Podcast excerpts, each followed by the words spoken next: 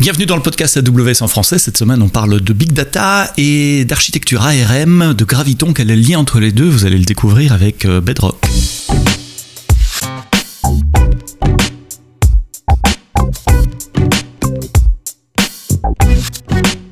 Bonjour, bienvenue dans le podcast AWS en français. Merci de nous écouter. Vous le savez, nous sommes présents sur euh, toutes les plateformes de podcast, les bonnes applications de podcast, comme j'ai l'habitude de le dire. N'oubliez pas de vous abonner, de vous réabonner, d'en parler autour de vous, euh, de laisser des petits pouces vers le haut, parce que c'est ça qui fait que euh, ça titille les algorithmes de recherche, comme j'aime bien le dire. On va parler de données aujourd'hui et big, big data essentiellement. Big data sur Graviton, sur une architecture ARM. Alors, vous voyez pas nécessairement le lien entre les deux et on va vous expliquer ça avec mon invité que je remercie d'être là, c'est Quentin Nambeau. Quentin, tu es euh, data engineer chez Bedrock à Lyon.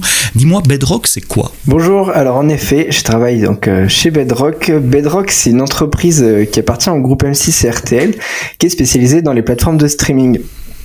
C'est-à-dire que de streaming, streaming c'est-à-dire ouais. euh, le but de Bedrock en fait c'est de fournir des plateformes pour des clients, des grands groupes, par exemple M6 qui va être un de nos clients, et leur fournir une plateforme de streaming sur laquelle ils vont pouvoir diffuser leur contenu. Donc notamment dans le cadre d'M6, ça va être leur plateforme de replay, 6play. Donc vous fournissez en marque blanche des plateformes de streaming pour que les, chaînes de télé peuvent, euh, peuvent, peuvent adapter. Donc en clair, quand j'utilise l'appli 6play sur ma télé ou sur ma box, ou etc., c'est votre appli et c'est votre infrastructure derrière C'est exactement ça. Nous, on fournit l'infrastructure, l'application, la marque blanche pour que nos clients puissent vraiment juste avoir à gérer le contenu et euh, la diffusion des, des programmes. Et donc vous faites partie du groupe euh, M6. Sisplay, c'était peut-être votre plateforme historique, mais pas que. Vous avez d'autres clients et en France et à l'étranger. C'est exactement ça. On a commencé avec Sisplay en 2008 et on s'est euh, mhm. développé un peu à l'international en 2017 avec les plateformes euh, d'RTL en Belgique, Hongrie et Croatie. Et en 2019, Bedrock a été créé pour pouvoir fournir ça de façon plus large. Aujourd'hui, on travaille avec Salto, donc qui s'est lancé en France en 2020 Mhm. Donc Salto et Sysplay, c'est la même infra euh, technique derrière, c'est la même appli rebrandée euh, À peu de choses, près, ça va être ça, parce qu'évidemment chacun a leur spécificité, Exactement, mais on va partager beaucoup de, de code, de logique et d'infrastructure entre les deux. D'accord. Et pour euh, nos auditeurs francophones qui nous écoutent en Belgique, et je sais que vous êtes nombreux également en Belgique, quand vous regardez RTL, euh, ça s'appelle RTL Play ou, RTL Replay, enfin euh, le replay d'RTL Belgique, RTL TVI, c'est la même plateforme. Et tout ça, ça tourne dans le cloud AWS, sinon tu serais pas là, puisque dans ce podcast on parle AWS. Et toi, ton rôle là-dedans, tu es data engineer, donc tu t'occupes des données. C'est quoi ton rôle exactement? Alors en effet, moi je suis data engineer, donc je vais vraiment travailler sur la donnée, mais surtout sur comment on va récolter cette donnée, la stocker et la rendre exploitable pour nos clients. Parce que forcément, quand on fait du streaming, on a beaucoup, beaucoup de données et ça va être euh, un, produit en fait majeur dans les plateformes de streaming. On le sait avec les grands groupes comme Netflix, euh, mhm. historiquement que la donnée c'est le, presque le, le, cœur de leur métier. Exactement. et du coup, bah, chez nous aussi, on en fait beaucoup. Euh, et donc, euh, on avait une conversation en préparant ce, podcast assez intéressant d'ailleurs sur le, rôle du data engineers versus euh, data analyst. Tu disais les data analysts, ils analysent les données au sens métier, ils savent de quoi ils parlent. Et toi, tu t'occupes vraiment de l'infrastructure de ces données. Donc, comment acquérir, comment stocker, sécuriser, je suppose, et comment distribuer ces données. quelles sont les technologies que vous utilisez pour, pour est-ce qu'on parle de data lake, est-ce qu'on parle voilà, c'est quoi l'architecture data de Bedrock? Alors, euh, notre architecture data, bah, elle tourne tout autour de S3. C'est sur S3 qu'on va stocker toutes nos données dans des fichiers, principalement en parquet ou au format Delta Lake. Mhm. Et euh, du coup, toute notre notre pipeline d'ingestion va prendre des, des données qui peuvent arriver de plein de sources différentes. On va avoir des données qui arrivent dans des stream Kinesis depuis euh, nos plateformes. On met aussi plein de données de nos prestataires, parce qu'évidemment, on travaille avec des prestataires ne serait-ce que Google Analytics pour euh, suivre ce qui se passe sur les plateformes. Mhm. Et du coup, derrière, on ingeste tout ça chez nous dans notre data lake qui est sur S3 et où après on va faire plein de traitements sur ces données pour les rendre exploitables, pour euh, extraire de l'information entre elles, faire du machine learning et à la fin pouvoir exposer à nos clients des données euh, qui sont propres, des données qui sont euh, justes, des données qui sont légales aussi, évidemment, faut pas l'oublier. Ouais, ouais. Mhm. Et tout ça avec ben, l'objectif d'avoir les meilleures performances possibles pour, pour, notre client, parce que s'il veut savoir le taux de visionnage d'un programme sur le dernier mois, faut pas qu'il attende 5 minutes, sinon c'est un peu pénible. Oui, en fait, euh, donc euh, au niveau business, les données, il y a, on parle essentiellement de données d'audience ici, c'est correct. Donc, qui regarde quoi? Enfin, pas qui, c'est pas. Euh, mais, mais, combien de personnes regardent quoi? Combien de temps? Où est-ce qu'ils décrochent dans un dans, un programme? Et ce, genre de choses C'est ça, ça va être notre donnée un peu principale, c'est toute la consommation vidéo. Donc voilà, quand, quand quelqu'un commence un programme, quel programme il a commencé, combien de temps il a regardé, est-ce qu'il s'est arrêté, est-ce qu'il a vu des pubs pendant ce programme, quel pub il a pu voir ah, par exemple. Est-ce que c'est vraiment important pour éviter aussi de rediffuser les mêmes pubs toujours aux mêmes personnes. Oui, et puis je suppose qu'il y a un reporting euh, financier aussi pour les pubs, savoir que les pubs ont été euh, affichées autant de oui, fois. c'est ça c'est pour la facturation. C'est essentiel pour, euh, pour nos clients en effet qui font de la publicité je, regardais un talk de Netflix où euh, la personne disait qu'il il, mesure également le taux de scrolling dans, dans les programmes et quels sont les, les, programmes sur lesquels on s'arrête, combien de temps on s'arrête sur les programmes. Vous allez jusqu'à ce niveau de détail-là également? Alors, on va pas forcément aller euh, dans tous les détails parce que ça peut vite faire énormément d'informations et qui est pas forcément utile, mais en effet, on va quand même avoir à peu près toutes les informations possibles de, du parcours de l'utilisateur sur la plateforme. Quel programme il a ouvert, euh, sur quelle strat il, il, il a scrollé sur la page, où est-ce qu'il a mhm. cliqué, etc. D'accord. Euh, Amazon fait ça aussi d'ailleurs. Vous scrollez Amazon.fr, on sait euh, quand dans une page de résultats combien de temps vous scrollez, jusqu'où vous scrollez, où est-ce que vous laissez votre souris. Si vous laissez votre souris sur un item un peu plus longtemps parce que vous lisez le truc, euh, voilà, tout ça c'est enregistré également. Ça fait un peu peur parfois de savoir tout ce qui est enregistré. Évidemment, tout ça c'est anonyme, hein, autant chez Amazon que, que, que, chez vous, il faut, faut le rappeler. Là, ce sont des, des métriques agrégées et des, des moyennes, enfin des, des, des volumes de données que, que, vous traitez. Alors, dans un data pipeline, il y a, il y a trois parties, puisqu'on a, on a d'abord parlé de quel type de données euh, euh, vous, vous, tu traites. Mais il y, a trois parties, je voudrais faire un, dive deep un peu sur ces trois parties. Il y a je reçois les données, tu as déjà cité quelques sources, il y a je stocke les données et puis on consomme les données après. Donc je reçois les données, tu as parlé d'import d'autres systèmes, donc je suppose que c'est un mix de batch et de temps réel, vous devez avoir du streaming quelque part, vous devez avoir des batchs. Comment ça se passe, l'import des données? Alors l'import des données, en fait, euh, on doit avoir toutes les données de nos plateformes qui sont dans des streams Kinesis. Euh, qui vont arriver en fait de toutes les sources possibles et qui vont être envoyées en fait par les équipes qui font le front pour tous les événements, bah, comme on en parlait, hein, de quelle vidéo a été cliquée, etc. Et derrière nous, on va, on gérer ça par petits lots qu'on va juste euh, d'abord enregistrer de façon très brute sur S3 Mhm. Et après, on va utiliser Spark qu'on va faire tourner à la fois sur EMR et sur Databricks pour euh, en fait euh, exploiter ces données, les nettoyer progressivement, les faire avancer un peu dans notre process jusqu'à arriver aux données finales qui elles vont être euh, rapides, efficaces et pouvoir être consommées du coup par nos mhm. clients. Je vais essayer de, d'éclairer un tout petit peu pour, pour, pour les personnes qui ne sont pas expertes data, qui nous écoutent. Kinesis, c'est un système qui permet d'ingérer des données en temps réel, donc des flux de données. Peut-être que vous avez déjà entendu parler de Kafka. Euh, je sais que notre marketing n'aime pas qu'on, compare Kinesis à Kafka, mais si vous voulez mettre des choses dans des boîtes, voilà, ce sont des systèmes euh, fonctionnellement similaires euh, qui, servent à faire la même chose, on va dire, donc recevoir des données en, temps réel et pouvoir les, bufferiser un certain temps avant de, de les traiter. Euh, et tu as parlé de MR et Spark également. Donc là, on parle plutôt de traitement de données euh, plutôt en batch. Spark, c'est un langage, enfin une plateforme qui utilise du Scala, si je me souviens bien, euh, qui tourne sur la virtual machine Java, qui est optimisée pour pouvoir traiter des données cluster à très grande échelle.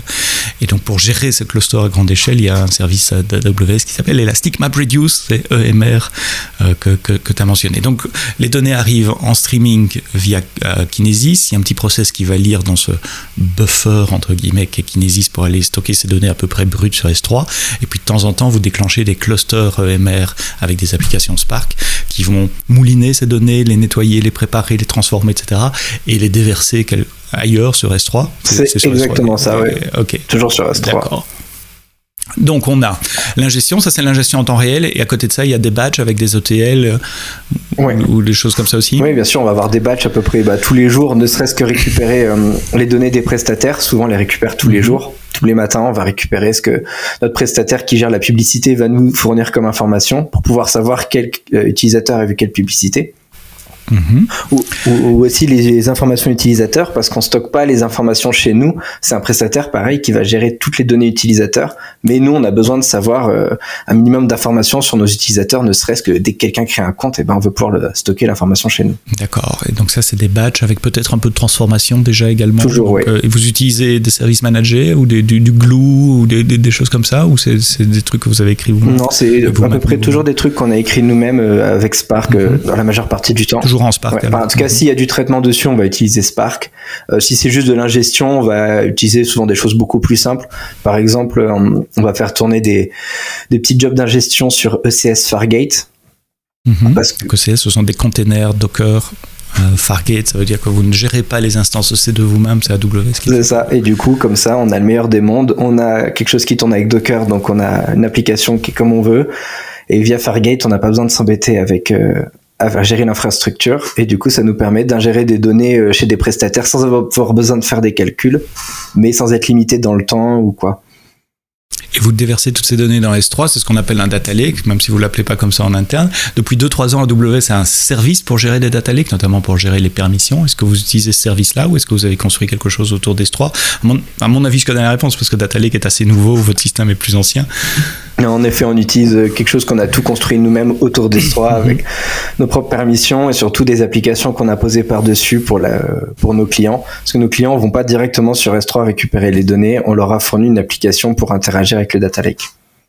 Alors, c'est qui vos clients justement de, toi, groupe euh, data, data engineer chez, Bedrock Ce sont les autres organisations, les autres euh, départements Alors, ce, principalement nos clients euh, à la data, ça va être, ça va être les, les équipes marketing, les équipes éditoriales, etc. De, des clients de Bedrock, à savoir les équipes de M6, de Salto, de Videoland, d'RTL, etc.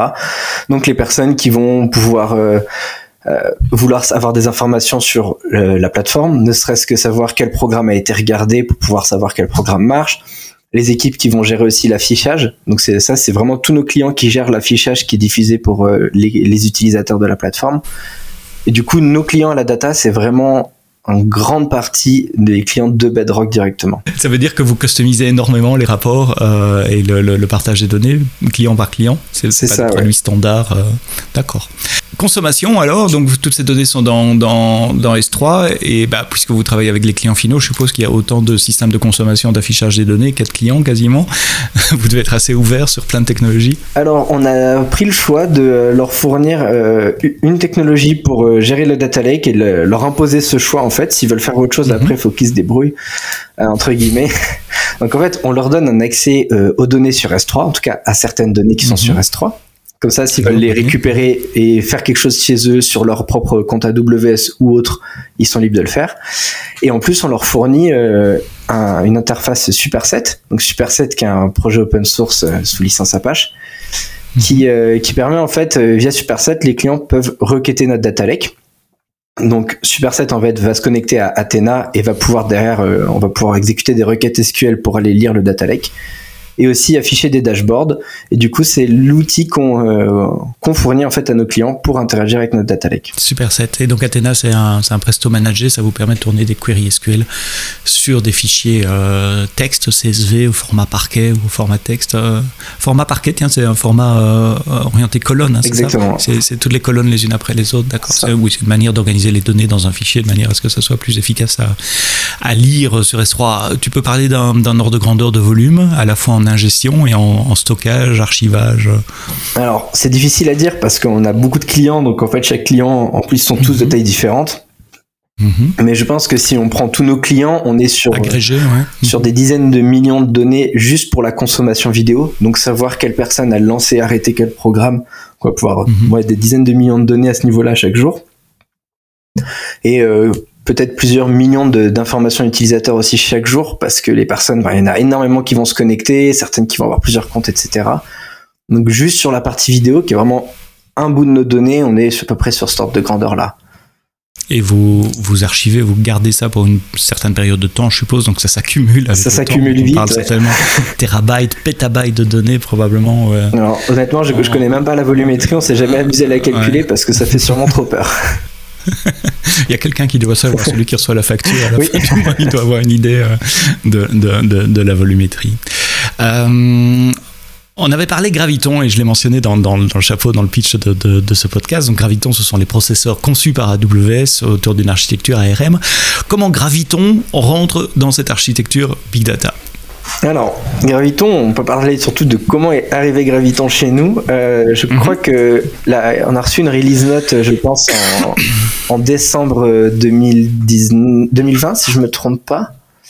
Euh, euh, ça fait un an. Ouais, c'est ça. Mhm. Graviton est sorti. tout simplement une release note qui disait il y a des nouvelles instances qui sont disponibles, c'est des R6G quelque chose ou C6G, etc. Donc des machines Graviton. Et euh, là, je sais plus exactement ce que disait la note, mais euh, comme quoi il y avait sûrement des meilleures performances et en plus euh, une tarification à l'heure qui était plus basse que les machines entre guillemets classiques actuelles. Du coup, on s'est dit que ça valait le coup d'essayer. L'avantage de travailler sur le cloud, c'est que notre infrastructure, si on veut changer le type de machine, c'est une ligne de configuration quelque part dans du code. Oui, on n'a pas dit ça, mais toute votre infra est, scriptée, donc c'est de l'infrastructure as code, c'est Terraform, je pense que vous Exactement, on utilise Terraform. Et donc changer un type d'instance, c'est juste dire bah, je vais utiliser une instance euh, G quelque chose, puisque c'est la caractéristique des, des, noms des instances Graviton, plutôt qu'une instance euh, M6 ou C6 ou R6 euh, que vous utilisez. C'est ça. Donc vu que tout est dans le code, c'est juste une ligne dans le code quelque part pour un projet par exemple. C'est un peu plus compliqué que ça, parce que quand on lance une, machine sur, euh, sur Graviton, l'OS doit être différent, donc c'est un EMI différent également. Euh, comment ça se passe au niveau du soft que vous installez? C'est différent parce que c'est pas la même architecture CPU, donc si c'est de l'Intel ou de l'AMD ou de l'ARM, évidemment c'est la même distribution de Linux, c'est de l'Ubuntu, de l'Amazon Linux, peu importe, c'est les mêmes packages que vous allez installer, Spark, etc mais on peut pas réutiliser l'image disque, les bits et les bytes de l'un vers l'autre. Donc il y a un peu plus que l'instance a changé, non? Alors oui et non. Oui, dans le sens que évidemment c'est pas la même, c'est pas exactement le même processeur derrière. Il va y avoir des différences. Mhm. Et du coup, d'ailleurs, on en parlera peut-être après. Ça fait qu'on n'a pas pu utiliser Graviton partout. Mais dans le cas de nos traitements Spark, euh, vu qu'on utilise que des clusters EMR qu'on lance et qu'on éteint à la volée, c'est-à-dire que dès qu'on va faire un nouveau traitement, on va créer un nouveau cluster avec une configuration euh, qui est scriptée, mais c'est vraiment un nouveau cluster à chaque traitement. Et bien en fait, EMR gère tout ça. Euh, pour nous, c'était complètement transparent. Sûrement l'avantage de TC Spark, ça tourne avec une JVM, etc. C'était vraiment agnostique du, euh, du processeur derrière. Ouais, dans vos scripts Terraform, vous donnez pas les MIID, donc l'ID de l'image disque qu'il faut utiliser, c'est EMR qui fait ça, il va le prendre tout seul automatiquement. Et vous, ce que vous allez installer par-dessus, bah, ce sont vos applications Spark, elles sont inscrites en Scala, donc elles doivent même pas être recompilées, c'est juste la JVM qui va, qui va interpréter le bytecode de façon transparente. Donc pour toi, c'était vraiment une ligne de code par projet? C'était littéralement une ligne de code par projet et complètement transparent. Quoi. EMR a géré tout le reste, on n'a vu aucune différence. Et du coup, on a pu lancer et voir le résultat, quoi. Et alors, c'est quoi ce, résultat sur, un cluster que, tu lances en AMR D'abord, est-ce que ça marche? Est-ce que ça a démarré? Oui, bah, c'était quand même la première question. Est-ce que ça va tourner? Parce que malgré tout, ça pourrait. Enfin, même si euh, c'est transparent, on n'est pas à l'abri qu'il y ait une différence qu'on voit pas et que ça, ça fasse planter nos traitements on est un peu gâté euh, ces jours-ci. On, change radicalement d'architecture CPU et on se dit bah, bah oui, c'est un truc aussi complexe que MR et Spark et on se dit oui, ça marche. Alors que je rappelle, et enfin ça, va être une posture de vieux con que je vais prendre là, mais il y a 30-40 ans, euh, on parlait de code bas niveau, changer d'architecture, c'est quand même un truc euh, d'architecture CPU, c'est réécrire du code C, recompiler, retester. Et là non, on change une ligne dans Terraform, on, déploie et ça marche. C'est ça, mais c'était presque trop facile en fait, parce que vraiment ça a marché tout de suite. Évidemment, on l'a pas mis en production tout de suite, on n'est pas non plus euh, des tarés. on l'a d'abord testé, euh, testé sur nos plateformes de staging plusieurs, pendant plusieurs jours, etc., sur plusieurs mhm. projets. Mais ça a marché vraiment directement. C'était presque étonnant en fait. Utilisable directement. Quand tu dis tester, c'est comparer les résultats euh, euh, générés par ce cluster-là par rapport au, au, cluster de prod et avoir des, des, scripts qui comparent les, les données euh, une par une. Ça, c'est quoi le, genre de test que vous faites? Excuse-moi, c'est une petite parenthèse Alors, sur le test. ici, non, ce qu'on a fait, c'était beaucoup plus simple. C'était déjà bah, d'abord vérifier que ça tourne, hein, que le cluster tourne, qui va produire des données. Et, sur, et en fait, simplement, on a regardé la volumétrie des données regarder quelques données quand même à l'œil pour vérifier qu'elles n'étaient pas incohérentes. Mais de manière générale, si la volumétrie était bonne, euh, ça voulait dire que Spark a tourné. On a quand même vérifié les données en les lisant, qu'il n'y avait pas peut-être des problèmes d'encodage, mhm. etc. Et c'était tout bon. Donc on s'est dit qu'il n'y avait pas de problème. Ça marchait. Donc, un, ça marche. Deux. ça marche. Et deux, maintenant, euh, est-ce que ça marche mieux ou moins bien? C'est un peu la question qu'on se posait, quoi. Mhm. Ou pareil, en fait, est-ce que ça change rien? Parce que du coup, on a vraiment gardé des machines qui sont configurées pareil, donc même nombre de CPU, même RAM, juste passer d'une R5 à une R6J. On lance. Et premier résultat tombe, un cluster qui avait l'habitude de tourner en 40 minutes à peu près. Là, il a tourné de mémoire en 27 minutes. Donc on se dit, ah oui, belle réduction quand même. Euh, Ouais. Et, et, et comme on paye l'exécution des clusters à la seconde, bah, chaque minute gagnée, c'est de l'argent gagné. Et Ouais. encore plus que c'est des instances qui sont moins chères à l'heure, que les, les R6G coûtent moins cher que les En plus. R5. Donc plus court avec des coule. euh, moins chères, c'est parfait. Donc on était un peu content. Je veux quand même dire que euh, on- je ne veux pas donner l'impression que, que les processeurs Graviton ARM sont plus rapides que les processeurs euh, x86-64 équivalents. Euh, le message d'AW, c'est le ratio prix-performance est meilleur. Et c'est vrai que sur certaines tâches, ça peut être plus rapide. Et là, c'est un bon exemple. Mais je veux pas que nos éditeurs qui nous écoutent pensent que ça va être à tous les coups plus rapide. Non, parfois c'est plus lent. Mais comme on paye moins cher à, à la minute, le ratio performance, donc soit c'est la même chose, soit c'est plus rapide. Parfois c'est un peu plus lent, c'est rare, mais ça arrive. Mais comme c'est moins cher à la minute, le ratio prix-performance est meilleur presque dans tous les cas. Et nous, on annonce à peu près 40% d'amélioration de ratio coût-performance par rapport à la pré- précédente génération d'instances équivalentes. Pour vous, c'est plus que ça, puisque tu dis euh, ça coûte moins cher et, et, et ça tourne plus vite en plus. Euh, On passe de 40 minutes à 27 minutes de temps d'exécution sur ce workload spécifique. C'est ça, c'est ce qu'on a observé. Donc forcément, bah, on était content. On a essayé de le mettre un peu partout et de le propager sur nos différents projets et d'observer si justement on continue à gagner de l'argent ou pas. Vous avez combien de types Enfin, tu connais peut-être pas le nombre, mais on, on parle de quoi? 5 cycles types de clusters? 10 100 Oh là, euh, euh, 1000 des dizaines, ça c'est sûr. Des dizaines, Des certainement. oui, parce qu'on a vraiment des dizaines de projets. Chaque projet va gérer plusieurs clusters. Donc oui, on est sur euh, Mhm. Oui, je parle pas d'instances de clusters, hein, pas de Oui, fois oui, où sûr. mais vraiment de types de clusters types de différents. clusters, on parle de plusieurs dizaines. dizaines. oui. Et vous avez et vous avez adapté Graviton progressivement sur sur chacun d'entre eux? Oui, en fait, ben, dès que nous on a observé ça dans, dans mon équipe, on a euh, essayé sur un autre projet quand même pour voir, pour comparer. On a Mhm. toujours observé quelque chose d'assez similaire. Alors c'était pas aussi flagrant. Mhm. Celui-là, je pense que c'était euh, c'était le premier essai Graviton, c'est celui qui était le plus rentable. C'est bien, vous avez choisi le bon c'est cluster. Mais on a toujours observé qu'en tout cas c'était pas plus long. Donc comme tu disais, vu que ça euh, vu que ça coûte moins cher, même si c'est le même temps d'exécution, ça reste rentable de migrer. Mhm. Après, on a communiqué toute, les, toute la data et chaque équipe a propagé progressivement Graviton sur, sur ces différents projets en espérant que ça allait euh, améliorer euh, la facture. Et là, vous êtes dans un état où tous les clusters EMR euh, data tournent sur Graviton, où il y en a qui, qui n'ont pas migré, et si oui, pourquoi? Alors en effet, il y en a qui n'ont pas migré pour deux raisons. La première, c'est tout simplement pour des projets qui sont un peu vieux et qui nécessitent des vieilles versions de Spark et du coup une vieille version de MR parce que les machines Graviton sont disponibles que sur les dernières versions de MR. Donc j'ai plus les chiffres en tête, mais ça doit être à partir de la Mhm. 6.1, je crois. Et on a un vieux projet qui est encore en peut-être en 5.29 et du coup euh, le migrer sur une version de Spark plus récente faisait casser le projet, donc on n'a pas pris le, le temps de le déployer. Ouais. C'était trop critique. Et euh, surtout, l'autre cas où c'est arrivé, c'est sur des projets où on a, remarqué, on a remarqué que les machines Graviton nous aidaient pas, mais au contraire, parce que ben, dans la plupart de nos cas, Graviton nous a permis de gagner du temps et de l'argent, mais il y a quelques rares cas où ça a fait planter notre production, malheureusement. Planter, ça veut dire le, le, le système ne fonctionne, enfin le, le MR, l'application Spark ne, ne, ne fonctionne pas? Alors, en fait, ce qui s'est passé, c'est un peu plus poussé. C'est pas juste une erreur Mhm. de code, ça va vraiment être en fait euh, au niveau de la, de la mémoire, on va avoir le cluster qui va exploser sa mémoire et qui va du coup planter. Et euh, c'est arrivé dans des cas très spécifiques où, euh, en fait, d'ordinaire, on avait, on n'était pas sur des machines de type R5, donc orienté RAM, mais on était sur des machines de type i3 qui vont avoir beaucoup, euh, qui je crois sont orientées au niveau des, ouais, des IO et du coup. Mhm.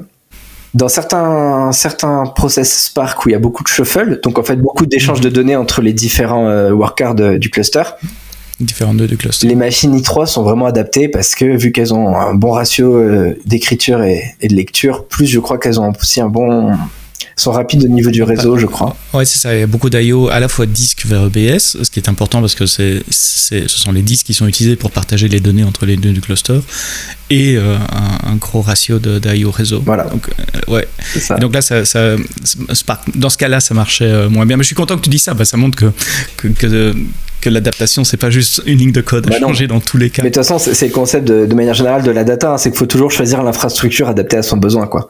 Et ici, on était dans des cas où il fallait vraiment des machines i3 et du coup passer sur d'autres instances comme les R6G qui sont orientées RAM, bah ça faisait que le cluster arrivait pas trop à supporter le projet ne, ne, ne, marche pas. Donc testez euh, vos applications euh, avant, avant de migrer sur, euh, sur Graviton. Là tu parles de Graviton 2 parce que c'était ça qui était disponible l'année passée quand vous avez fait la, ou cette année quand vous avez fait la migration. À Reinvent 2021, en décembre 2021, AWS a aussi annoncé Graviton 3 qui est en preview pour le moment et qui offre encore plus de ce ratio coût-performance par rapport à, Graviton 2. Donc je suppose que c'est quelque chose que vous avez testé aussi quand ça sera disponible dans la région où vous vous déployez. Totalement. Dès que c'est disponible, je pense que dès qu'on voit l'information, en tout cas, on va le tester, ça c'est sûr. Si c'est aussi facile que de passer à Graviton 2. a priori, le, heavy lifting, même s'il si, n'est pas heavy, a déjà été fait. Oui, donc là, c'est comme passer d'une C4 à une C5, par exemple. C'est ça. Euh, on, change juste, le, on change plus l'architecture du processeur, mais juste la génération de, de, de, processeurs. Tu as mentionné un truc en passant comme ça, très rapidement, je voudrais revenir dessus. Euh, vous n'utilisez pas que EMR, vous utilisez aussi euh, Databricks, c'est ça? C'est quoi Databricks? Alors, Databricks, c'est. à la base, Databricks, c'est une entreprise qui sont en fait les principaux mainteneurs de Spark. Donc, euh, mhm. des gens qui maîtrisent bien Spark. Et vu qu'on utilise beaucoup Spark, on a beaucoup d'échanges avec eux. Et en fait, Databricks propose aussi euh, leur propre infrastructure pour, euh, pour gérer des jobs Spark.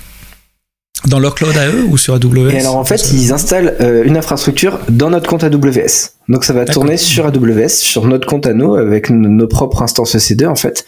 Mais ils vont gérer eux-mêmes le lancement des instances EC2, la, la création en fait des clusters un peu comme va le faire EMR, mais c'est Databricks qui va le gérer.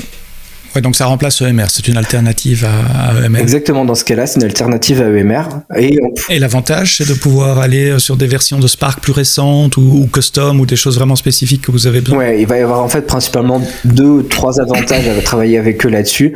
Déjà, c'est ça, vu que c'est eux qui gèrent Spark, ils vont être très très à jour sur Spark forcément. Pointu. Et à l'inverse, ils vont pas être à jour sur EC2. Euh, e donc par exemple, ils n'ont pas encore les machines Graviton. Donc, euh, D'accord. Donc, donc faut... leur package ne supporte pas Graviton. Donc pour ces clusters-là, vous êtes contraint de rester sur de, de, de, l'X64. C'est ça. Donc c'est un peu bon, ils sont en avance sur Spark, mais pas sur EC2. Ce qui est, ce qui est logique, c'est leur produit. C'est normal. Et donc c'est aussi un, une leçon euh, d'une migration euh, de processeurs comme, comme migrer vers Graviton. C'est attention aux, aux packages tiers que vous utilisez. La plupart des packages open source, on a parlé de Spark, Python, etc., sont disponibles sur cette plateforme-là. Si vous utilisez un logiciel tiers, bah, parfois l'éditeur a besoin d'un tout petit peu plus de temps pour, pour mettre à jour aussi en fonction de ses priorités. Forcément. Euh, donc moins cher, un tout petit peu, plus de, de, de, de performance. Euh, est-ce que Graviton pourrait faire son chemin sur d'autres Là, on a parlé euh, de ton équipe, euh, Big Data essentiellement, ou Data Engineering. Mais du coup, est-ce que Graviton est en train de, faire son chemin chez Bedrocks pour, pour d'autres choses, pour, pour les plateformes de streaming, de diffusion, euh, les, les, autres applications que vous avez? Alors, déjà, on avait essayé de le. On avait des clusters qui tournaient avec EKS, donc Elastic Kubernetes Service, si je ne me trompe pas. Mhm. On avait voulu essayer d'utiliser Graviton parce que c'était disponible aussi, mais je sais que l'équipe qui avait mis ça en place avait pas réussi parce que justement il y avait quand même trop de différences euh, d'infrastructure pour le coup, qui n'étaient pas qui pas gérées par EMR et Spark contrairement mhm. à, notre cas à nous. Mais je sais que c'est c'est dans les idées, donc je sais pas totalement si d'autres équipes euh, dans l'infrastructure vont l'utiliser. Mhm. J'ai aussi découvert qu'il y a quelques mois, euh, le service Lambda supporte maintenant les processeurs correct. C'est quelque chose qui a été lancé en octobre 2021, en novembre 2021, quelque part par là. Et du coup, bah, on aimerait essayer d'utiliser sur les lambda.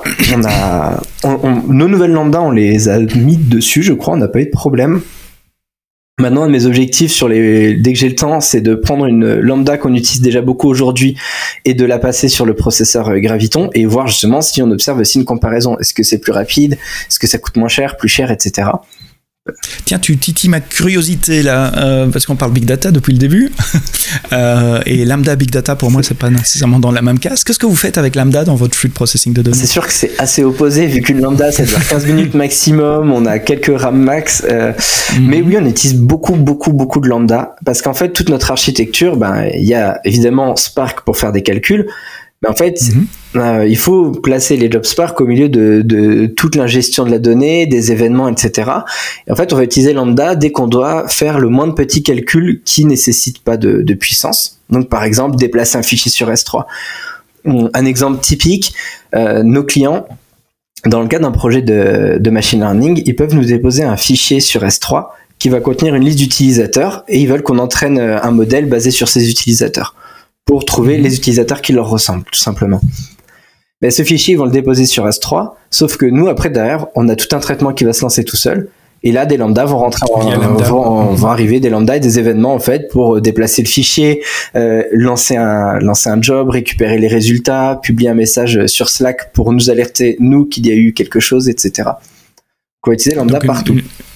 une, architecture serverless basée sur des événements pour orchestrer des, des, flux de données, des flux de fichiers rentrants et, les préparer. Du step function aussi, alors, dans, dans, ce contexte-là aussi du step function, justement. Dès que on a besoin de quelque chose d'un peu plus euh, complexe que juste un petit traitement lambda, on va utiliser des step functions. Step Function, euh, juste pour laisser à tout le monde la possibilité de nous rejoindre dans la conversation, c'est un orchestrateur de fonctions lambda. Un, ça vous permet de définir un workflow avec euh, euh, des fonctions qui tournent en parallèle, attendre que tel job soit fini avant de continuer de passer à l'étape suivante, etc. Et d'ailleurs, il y, a un, je sais plus comment ça s'appelle, Studio, ça s'appelle.